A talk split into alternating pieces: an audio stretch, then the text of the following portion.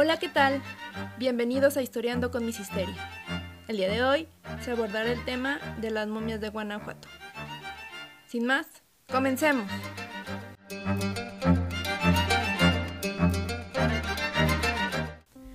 Hace unos años se encontraron un par de cachorros de león momificados naturalmente en el permafrost del norte de Rusia.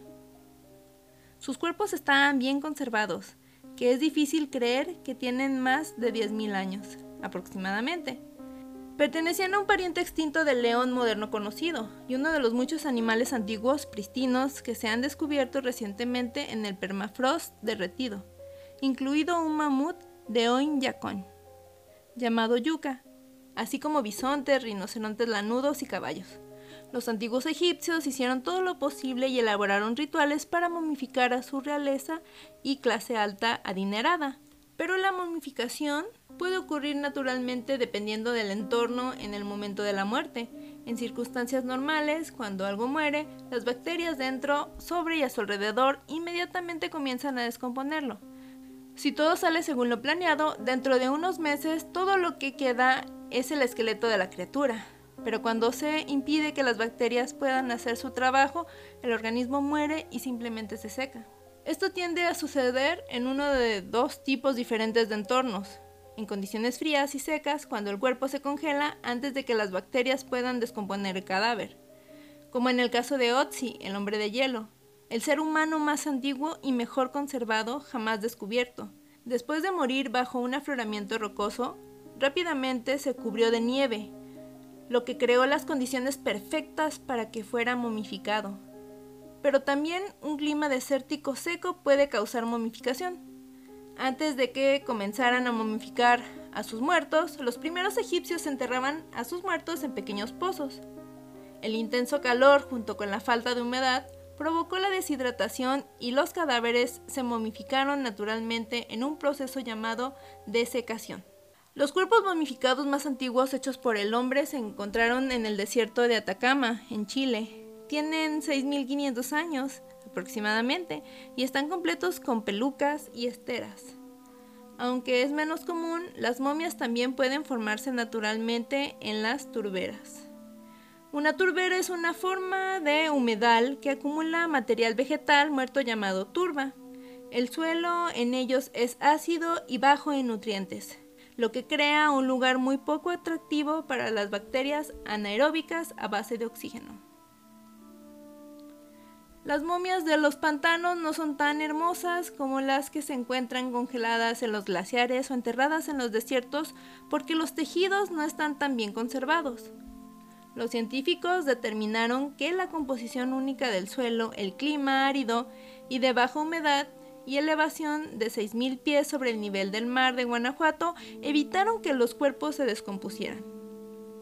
Hoy en día, la evidencia científica demuestra que las causas de la momificación en Guanajuato son una combinación de sus minerales naturales y las condiciones del suelo. Pero en ese entonces muchos pensaban que era obra del diablo. Una creencia local común es que la momificación es un castigo divino por actos cometidos en vida. En Guanajuato, en 1833, la gente del pueblo de repente se enfermó y murió. Primero morían los muy jóvenes o los muy viejos, luego todos los demás. En solo unas pocas semanas la población disminuyó sustancialmente. El cólera, una enfermedad altamente contagiosa que se propagaba a través del agua contaminada, se extendió por todo el mundo entre 1826 y 1837. Algunos la consideran la primera enfermedad verdaderamente global del mundo. La epidemia golpeó casi todos los rincones del mapa, apareciendo en India, Rusia, Inglaterra, Japón y en 1833 llegó a México. El cólera podría matar en cuestión de horas. Las víctimas infectadas se deshidrataban peligrosamente debido a los vómitos y la diarrea, hasta que su piel se volvía gris azulada y moría. Miles cayeron víctimas del cólera y los médicos estaban confundidos, sin saber qué había causado la horrible enfermedad. Cuando el cólera llegó a México en 1833, mató a 15.000 personas aproximadamente. A medida que el cólera arrasaba México y mataba a miles, los cadáveres se enterraban rápidamente para evitar la propagación de la enfermedad. En la década de 1830 nadie sabía exactamente cómo el cólera infectaba a sus víctimas, no hasta que un médico londinense llamado John Snow demostró que el cólera era una enfermedad transmitida por el agua en 1854, e incluso entonces la mayoría descartó a Snow hasta el surgimiento de la teoría de los gérmenes de la enfermedad. ¡Cólera! Se produjo el pánico. La gente hizo todo lo posible para protegerse de la enfermedad, lanzando hechizos extraños, aplicando medicinas extrañas e inútiles y rezando muchas oraciones. Aún así, las muertes aumentaron. A medida que se acumulaban los cadáveres, la población devastada los enterraba lo más rápido posible para evitar la propagación de la enfermedad. Los muertos fueron colocados en fosas comunes, Múltiples cadáveres fueron enterrados en criptas individuales. Los cuerpos fueron enterrados en fosas poco profundas. Pasó el tiempo y la epidemia de cólera fue en su mayor parte olvidada. Los cadáveres momificados fueron descubiertos originalmente en 1865 en el cementerio de Santa Paula de Guanajuato, donde muchas familias lamentablemente no podían pagar la tarifa de 5 años para mantener enterrados a sus seres queridos. Esto todavía sucede debido a la ley de secularización de cementerios de 1859, donde establece que las familias que deseen mantener a sus seres queridos en el cementerio deben renovar el contrato después de 5 años, ya que se les presta el espacio temporalmente. En muchos países latinoamericanos como México, los cementerios públicos tienen leyes para exhumar cadáveres después de 5 a 10 años de su entierro debido a la falta de espacio y las altas tasas de mortalidad en ciudades populosas. Si un ciudadano es lo suficientemente rico, puede pagar un osario permanente en un cementerio público o enterrar a sus seres queridos en uno privado, que es significativamente más costoso incluso con leyes nacionales que obligan a rituales de entierro y condiciones de cementerios similares como la ley de secularización de cementerios, las desigualdades entre cementerios son evidentes. En los cementerios privados el césped está verde y cortado, las lápidas están limpias y las paredes están recién pintadas, mientras que en los cementerios públicos se puede encontrar basura en el pasto seco y falta de limpieza en las lápidas y nichos en las paredes. Se estima que en la Ciudad de México solo 3 de cada 10 familias recogen los restos de sus seres queridos, después de haber sido exhumados en un cementerio público, mostrando nuevamente una muestra de una sociedad desigual, donde los ricos tienen acceso a los privilegios adicionales, incluso en la muerte. Haber tenido una gran suma de dinero con un testamento que establece dónde quiere ser enterrado, o una familia perteneciente a la clase alta le dará un tratamiento especial a un cadáver costosos ataúdes de metal, un proceso de embalsamamiento completo y un lugar en una cripta permanente ornamentada. Cuando comenzaron los trabajos de exhumación en el Guanajuato del siglo XIX, se reveló que muchos cadáveres habían sido momificados, conservando permanentemente expresiones de dolor y piel realista.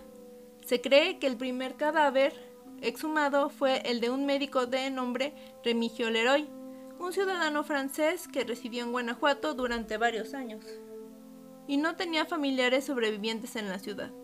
En el museo los cadáveres desnudos se paran uno al lado del otro, con expresiones de sufrimiento en los oscuros pasillos del museo que parece un laberinto, donde todo aparentemente está dispuesto para impactar al espectador. Han pasado casi 150 años desde que el estado de Guanajuato, en México, abrió su Museo de las Momias, con más de 100 cadáveres modificados que van desde fetos de 7 meses hasta hombres y mujeres de 70 años. En los últimos 10 años, este museo ha atraído a miles de visitantes, todos con la esperanza de echar un vistazo morboso a los efectos extraordinarios que el suelo rico en minerales puede tener en los muertos. Los cuerpos parecen haber sido desenterrados entre 1865 y 1958. El 90% de los restos fueron desenterrados porque sus familiares no pagaban el impuesto. De estos, solo el 2% había sido momificado naturalmente. Los cuerpos momificados se almacenaron en un edificio y en la década de 1900 comenzaron a atraer turistas. Los trabajadores del cementerio comenzaron a cobrarle a la gente unos pesos para ingresar al edificio donde se almacenaban los huesos y las momias. Este lugar se convirtió en un museo llamado el Museo de las Momias. En 1958 se aprobó una ley que prohíbe la exhumación, pero este museo aún exhibe las momias originales. Debido a las exigencias de la epidemia, hubo que abrir más cementerios en San Cayetano y el de Marfil.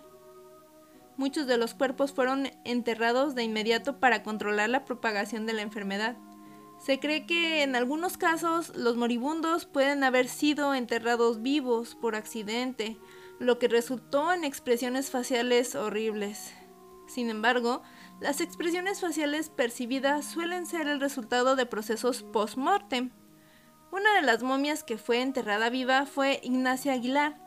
Sufrió de una extraña enfermedad que hacía que su corazón pareciera detenerse en varias ocasiones, muy probablemente catalepsia. Durante uno de estos incidentes, su corazón pareció detenerse durante más de un día. Pensando que había muerto, sus familiares decidieron enterrarla. Cuando su cuerpo fue desenterrado, se notó que estaba boca abajo, mordiéndose el brazo y que tenía mucha sangre en la boca. La primera momia se exhibió en 1865. Era el cuerpo de un francés, el doctor Remigio Leroy, quien murió en la década de 1840 durante una visita al pueblo minero de Guanajuato. Cuando su cuerpo fue sacado de una cripta en 1865, uno de los primeros en ser desenterrados debido a la ley de impuestos graves. Leroy había quedado naturalmente momificado. En ese momento la gente se maravilló de la conservación del héroe.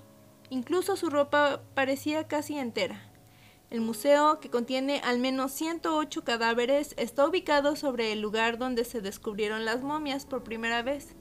Numerosas momias se pueden ver a lo largo de la exposición, de diferentes tamaños. Se sabe que el museo tiene la momia más pequeña del mundo, un feto de una mujer embarazada que fue víctima del cólera. Algunas de las momias pueden verse usando partes de la ropa con la que fueron enterradas. Hasta aquí con la primera parte de este interesante tema. Continuaremos la próxima semana. ¡No te lo pierdas!